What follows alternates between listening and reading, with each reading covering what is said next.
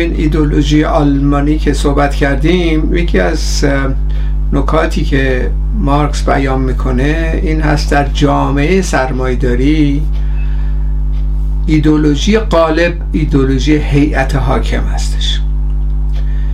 به این مفهوم که هیئت حاکم با وسایلی که در دست داره تبلیغاتی که می‌کنه رادیو تلویزیون ها امروزه و یا حتی کسانی که قصد اینه دارن که پس از سرنگونی بیان در حاکمیت از خارج از کشور. اینها به طور روزمره دارن تبلیغات می‌کنن دیگه. طبقه کارگرم به یک شکل یک پدیده منسجم سیاسی که نیستش در داخل ایران. مثل تمام مردم گوش میدن به این برنامه ها و غیره. یه بخش قلیلیش در واقع مورد سوال قرار میدن. یه بخش قلیلتری مبارزه رو در واقع با سمت سوی ضد سرمایداری حتی تا سرنگونی نظام سرمایداری مجسم می‌کنن.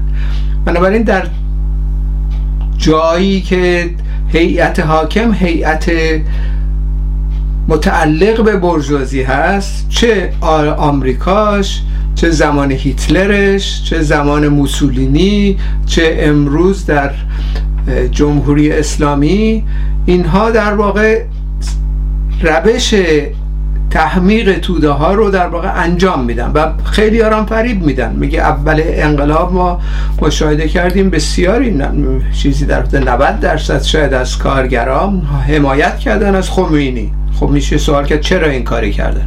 چرا بعدا در زمان هیتلر رفتن طرفدار هیتلر شدن؟ چرا امروز در آمریکا طرفدار ترامپ هستن. خیلی از کارگرای آمریکایی طرفدار ترامپ هستن ترامپ ارتجایی در واقع که با فاشیستا در واقع می‌خواست کودتا بکنه در آمریکا که الان داره محاکمه میشه.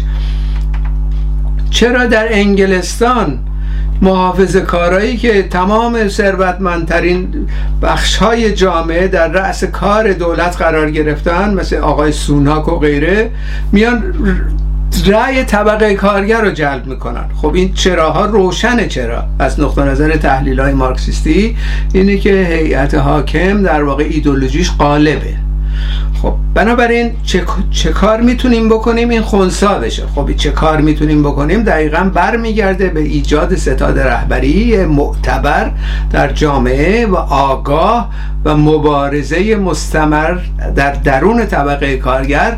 نه اینکه از روی سر طبقه کارگر شعارهای و مطالباتی تر بکنه نه اینکه دنبال روی بکنه از توده های کارگری بلکه مشخصا بر اساس مطالبات انتقالی که به هر حال از دستاوردهای بزرگ کومینتن از کومینتن میلیون ها نفر در واقع کارگر در درونش متشکل بود در سراسر جهان. از اون استفاده بکنه برای اینکه آگاهی فعلی طبقه کارگر رو گام به گام در جهت سرنگونی نظام سرمایداری هدایت بکنه.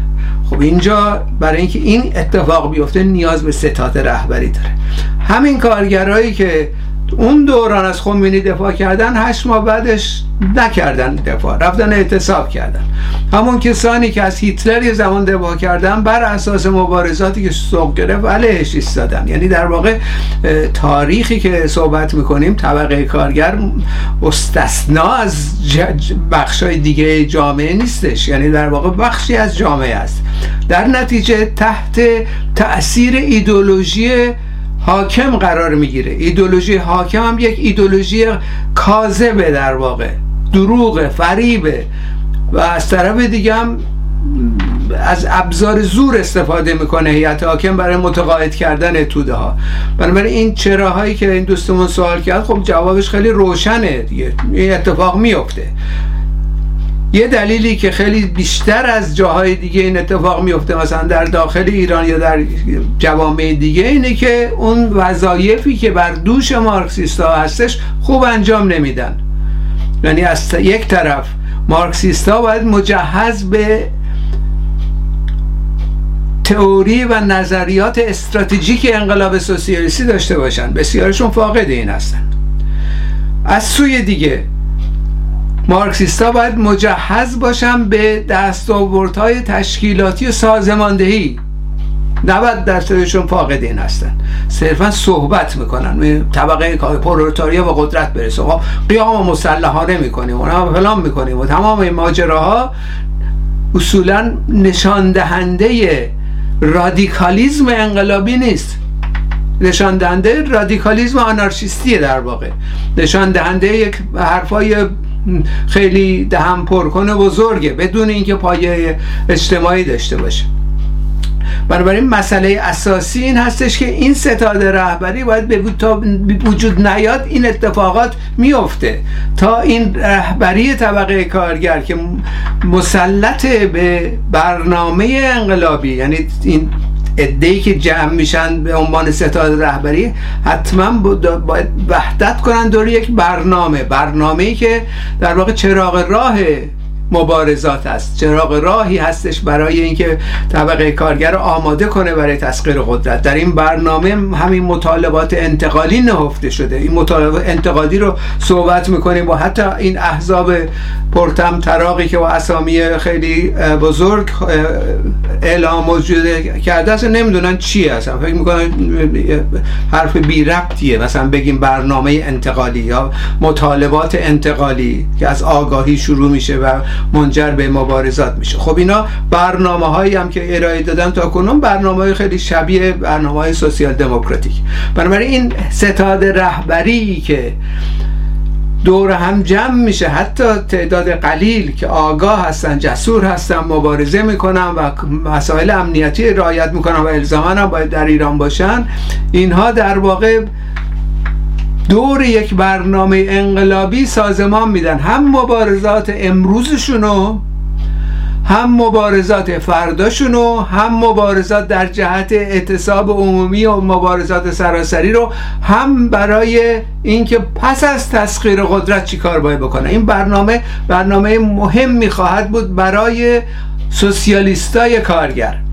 حالا در شرایطی که اعتلاع انقلابی صورت می‌گیره امکان داره تمام کارگرای این برنامه رو حتی نخونده باشن یا دور این برنامه جمع نشن. منتها این اعتباری که کسب میشه بر اساس پذیرش این برنامه و اجرای به اصطلاح از پایین کار در درون طبقه کارگر و استفاده از بر برنامه انتقالی مطالبات انتقالی اعتبار کسب می‌کنن.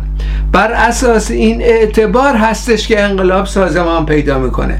برای مثال در انقلاب 1917 روسیه اصولا تا قبل از انقلاب اکثریت شوراهای کارگری طرفدار منشویکا بودن. منشویکا چی می‌گفتن؟ اینکه برجوازی باشه. زنده باد برجوازی میریم جناه چپ برجوازی رو ایجاد می‌کنیم. رب... کابینه کرنسکی هم رفتن همین, همین کاری کردن. خب در عرض سه ماه چهار ماه در واقع شعارها و مطالباتی که این گرایش معتبر ها مطرح می‌کنن شعار تمام توده های کارگری شد. بخصوص شعار قدرت به شوراها. میلیون ها نفر از کارگرا همینطور کسانی که طرفدار منشویکان بودن اومدن این شعار پذیرفتن. و به مورد اجرا قرار دادن که انقلاب پیروزمندانه اتفاق افتاد. بنابراین یه همچی اعتباری در واقع این حزب باید داشته باشه. و این اصلاح حزب متشکل از یه عده قلیلی هست. اون عده قلیل مجهز به برنامه هست و بپذیرن. اما در مبارزات روزمرهشون تأثیرات می‌ذارن و در یک شرایط اطلاع انقلابی ورق و کاملا برمیگردونن. یعنی یه عده که از کارگرایی که حالا طرفدار جریانات راست هم سوسیال دموکرات هم ممکنه باشن در عرض چند روز چند ماه می‌تونن بیان به طرف اون اصطلاح شعارها مطالباتی که این ستاد رهبری معتبر مجهز به برنامه انقلابی طرح می‌کنه. بنابراین یه همچه حالت هایی هستش در درون جامعه. تصور نکنیم که همه کارگرای همه زحمتکشا باید در واقع جهتگیری سوسیالیستی داشته باشن. مطلقا چنین نیست. یکی از ابزار خیلی برنده و کارای برجازی در سطح بین المللی این هستش که از طریق این آگاهی کاذب کارگرا رو در مقامی قرار نگیره نده که آگاهیشون به درجه سرنگونی نظام سرمایداری برسه. مثلا در انگلستان مهد آزادی چهل سال پیش اون زمان ما بخشی از یک سازمان بین المللی بودیم به نام International Marxist Group که فعالیت می‌کردیم و غیره. خب اون گروه گروه انقلابی کوچیک بود.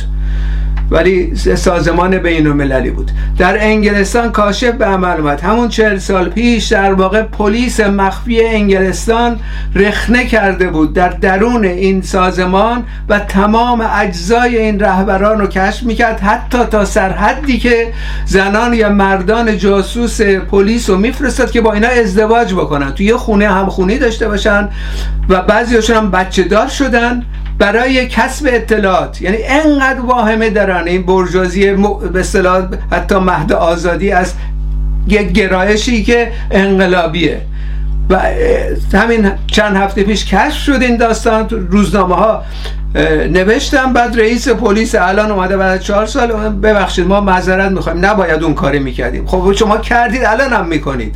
بنابراین این داستان یعنی داستان اینه که ترس و واهمه یک دولت سرمایداری حتی در این به اصطلاح مهد آزادی از هسته های مخفی از مبارزات مخفی بسیار بیشتره تا از مبارزاتی حالا تو خیابونا میشه یا کارهایی که آنارشیستا می‌کنن یا در پنجره میشکنن و غیره. به دلیلی که می‌دونن اون می‌تونه توفیق پیدا کنه. برای همین ترس و وحشتشون هم از لنین به این علت بود از بولشویکا به این علت بود که این شایعه پراکن یا دروغ پردازی رو دامن زدن و بعدش هم رفتن بسیج کردن 14 کشور هم پلیس حمله نظامی کنه به روسیه. خب ایناست دیگه. یعنی در واقع ما در جامعه خودمون نباید متصبر بشیم که خیلی ساده است این کار. باید بریم تشکیلات مخفی تشکیلات مخفی اعتبار کسب کنیم و سپس آگاهی رو قدم به قدم بیاریم بالا. کار ساده نیست کار دشواری هستش اما این تنها راهی هستش که می‌تونیم انقلاب سوسیالیستی در ایران سازمان بدیم.